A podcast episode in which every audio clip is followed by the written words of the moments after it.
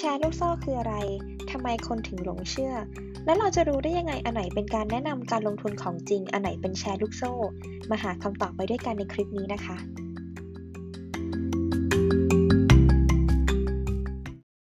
สวัสดีค่ะ กลับมาพบกันอีกแล้วนะคะ วันนี้มาในหัวข้อของแชร์ลูกโซ่นะคะ ช่วงนี้ได้ยินข่าวเยอะมากเลยว่า มีการถูกโกงเยอะแยะมากมายนะคะ สืบเนื่องมาจาก แชร์ลูกโซ่ทั้งนั้นเลยนะคะ แชร์ลูกโซ่คืออะไรนะคะ แชร์ลูกโซ่เนี่ยค่ะมันคือการเรียกลักษณะการล่อลวงให้ลงทุนเป็นเครือข่ายนะคะ โดยที่เขาเนี่ยจะมุ่งหารายได้ โดยการระดมทุนนะคะ ส่วนมากเนี่ยเขามักจะการันตีว่าสิ่งที่เขาทำเนี่ยมันให้ผลตอบแทนสูงมาก ๆ เลยนะ ในระยะเวลาอันสั้น ๆ นะคะ ทั้งที่ความจริงแล้วเนี่ยไม่มีการลงทุนใด ๆ เกิดขึ้นเลยนะคะ เขาแค่นำเงินของสมาชิกใหม่นะคะ มาเวียนให้ผลตอบแทนสมาชิกเก่า วนกันไปวนกันมาอย่างเงี้ยนะคะ เพื่อสร้างความน่าเชื่อถือ แล้วเมื่อวันหนึ่งถ้าเกิดเขาไม่สามารถหาสมาชิกใหม่ได้แล้ว เงินลงทุนก็ไม่มีแล้ว เงินหมดไปแล้วเงินไม่มีจ่ายผลประโยชน์ ต่อไปเขาก็จะปิดกิจการหนีเราไปในที่สุดค่ะ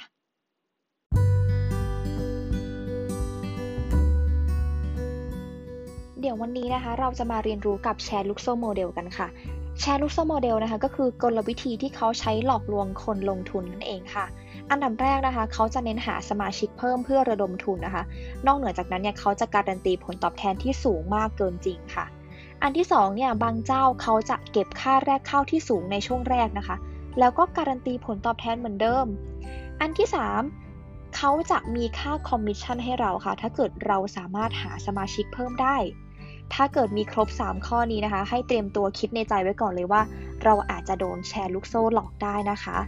แชร์ลูกโซ่ส่วนมากเขาจะไปหลอกใครบ้างนะคะ แชร์ลูกโซ่นะคะ กลุ่มเป้าหมายของเขาเนี่ยส่วนมากเนี่ยเขาจะไปหลอกพวกนักลงทุน กลุ่มคนที่สนใจที่ต้องการรายได้สูงๆในระยะเวลาอันสั้นนะคะ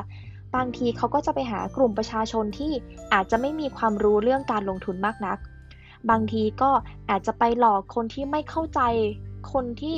ไม่รู้เรื่องเลยว่าแชร์ลูกโซ่คืออะไรไม่เคยตามข่าวเลย หรือไปหลอกคนที่แบบต้องการรายได้สูง หรือคนสุดท้ายนะคะก็คือคนที่มีความโลภนั่นเองค่ะ กลุ่มคนทั้งหมดที่พูดมาเนี่ยคือกลุ่มเป้าหมายของแชร์ลูกโซ่ทั้งนั้นเลยค่ะ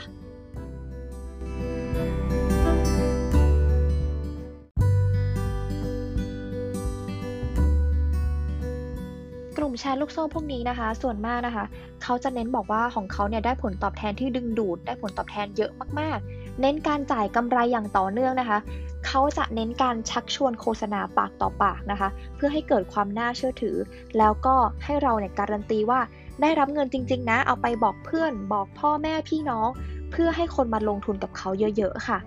นอกเหนือจากนั้นนะคะ เขาชอบใช้สื่อโซเชียลมีเดียในการหากลุ่มลูกค้า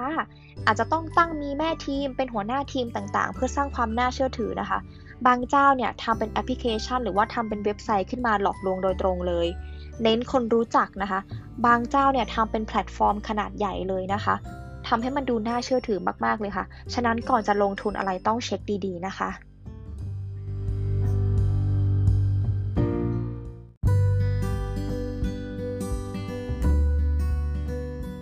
ต่อมานะคะ เราจะไปดูกันว่าเขาจะทำยังไงกับนักลงทุนเหล่านี้บ้างนะคะ ถ้าเกิดเผลอรวมตัวมาสมัครแชร์ลูกโซ่แล้วนะคะ พอเราสมัครไปแล้วใช่ไหมคะเขาก็จะสร้างเรื่องราวต่างๆ สร้างความน่าเชื่อถือ เพื่อดึงดูดให้คนมาลงทุนในกลุ่มของเขามากยิ่งขึ้นค่ะเขาจะเริ่มให้ผลกำไรแล้วก็เริ่มให้เงินปันผลนะคะ พอเราได้เงินเยอะๆแล้วเนี่ยพอเราเชื่อใจแล้วเนี่ย เราก็จะไปชักชวนพ่อแม่พี่น้องของเรามาสมัครมากขึ้นใช่ไหมคะ พอเริ่มมีคนสมัครเยอะมากขึ้น เขาก็จะเริ่มประชาสัมพันธ์โฆษณาตามสื่อต่างๆ ไปหาดารา ไปหานักร้อง ไปหาอินฟลูเอนเซอร์ต่างๆ ที่มีชื่อเสียงอะคะ่ะ มาหลอกเราอีกครั้งหนึ่งนะคะ จากนั้นมาเนี่ยเขาก็จะเริ่มทำระบบให้มันใหญ่ขึ้นเรื่อยๆทำให้เรารู้สึกว่าเฮ้ยระบบนี้มันเป็นของจริงอะคะ่ะ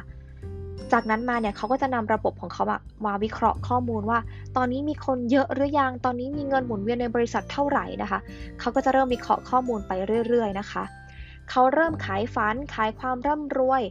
เริ่มบอกว่าเฮ้ยเอาไปเทรดในหุ้น เริ่มบอกว่าเป็นการประกันแบบใหม่ เป็นการประกันความเสี่ยงภัย เป็นการรับประกันมีรายได้สูง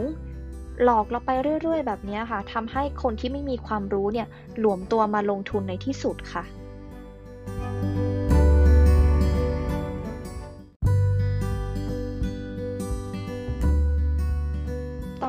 เราจะมาเรียนรู้กันว่าก่อนที่จะมาเป็นแชร์ลูกโซ่เนี่ยเขามีการเตรียมตัวยังไงบ้างนะคะ ก่อนที่จะมาเป็นแชร์ลูกโซ่เนี่ยค่ะเขาจะเริ่มออกแบบแพลตฟอร์มต่างๆนะคะ วางแผนระบบ IT ของเขานะคะ แล้วก็เริ่มเปิดบัญชีธนาคารนะคะ จากนั้นมาจะเริ่มระดมหาสมาชิกเครือข่ายต่างๆ สร้างแม่ทีม ตั้งหัวหน้าทีมขึ้นมา จากนั้นก็จะเริ่มหาผู้มีชื่อเสียงในด้านโซเชียลต่างๆนะคะ เพื่อเตรียมหลอกผู้บริโภคโดยตรงเลยค่ะ จากนั้นมาเขาจะเริ่มสร้างหลักฐานเท็จนะคะ ที่เกี่ยวข้องกับการมีตัวตนของบริษัทเขาจริง ๆนะคะ เพื่อทำให้มันเกิดความน่าเชื่อถือ มีการเขียนแผนธุรกิจขายฝันชัดเจนเลยทำให้ผู้ลงทุนเกิดความสนใจนะคะ ออกแบบแพลตฟอร์มการโอนเงินต่างๆ ให้เราดูแล้ว เฮ้ย มันเหมือนจริงมากๆเลยนะคะ นอกเหนือจากนั้นนะคะ เขายังใช้หลักจิตวิทยานะคะ ส่งพนักงานของเขาเนี่ยไปอบรม เพื่อให้เกิดทักษะการจูงใจเอาไว้จูงใจลูกค้าอย่างเราโดยตรงเลยค่ะ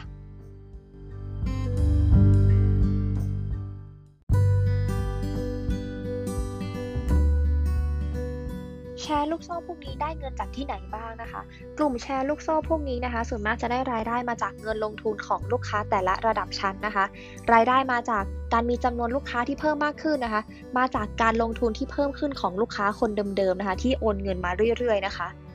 แล้วบริษัทแชร์ลูกโซ่พวกนี้มันจ่ายเงินอะไรไปบ้างนะคะ พอเขาได้เงินจากเรามานะคะ ส่วนมากต้นทุนของเขาเนี่ยเขาก็จะเอาเงินลงทุนของนักลงทุนเก่าไปให้นักลงทุนใหม่นะคะ เอาไปให้เป็นค่าคอมมิชชั่นบ้างนะคะ บางทีก็เอาไปจ่ายเป็นค่าสร้างภาพลักษณ์ สร้างเรื่องราว สร้างหลักฐานเท็จต่างๆนะคะ บางทีก็เอาไปลงทุนกับการโฆษณา การประชาสัมพันธ์ การตลาดต่างๆ เพื่อเอาไว้หลอกลวงผู้บริโภคนะคะ บางทีเขาก็จะมีต้นทุนเกี่ยวกับการบริหารการจัดการในบริษัทของเขา บางทีก็เอาไปทำระบบใหม่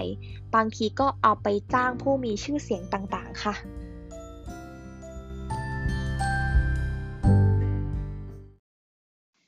พบข้อสงสัยหรือว่าต้องการร้องเรียนเกี่ยวกับแชร์ลูกโซ่นะคะ สามารถติดต่อได้จากหลากหลายช่องทางนะคะ อาจจะไปติดต่อด้วยตนเองที่กรมสอบสวนคดีพิเศษ DSI ก็ได้นะคะ ถ้าสะดวกโทรศัพท์นะคะ โทรไปที่สายด่วน 1202 หรือ 028319888 ก็ได้ค่ะ หากสะดวกติดต่อผ่านทางเว็บไซต์นะคะ เข้าไปที่ www.dsi.go.th ค่ะ ถ้าสะดวกผ่านทาง Facebook นะคะ ก็สามารถเสิร์ชเข้าไปได้เลยคำว่ากรมสอบสวนคดีพิเศษค่ะ วันนี้ต้องขอลาไปก่อนแล้วนะคะ EP หน้าจะมีเรื่องอะไรมาฝาก ฝากติดตามฟังด้วยนะคะ ขอบคุณค่ะ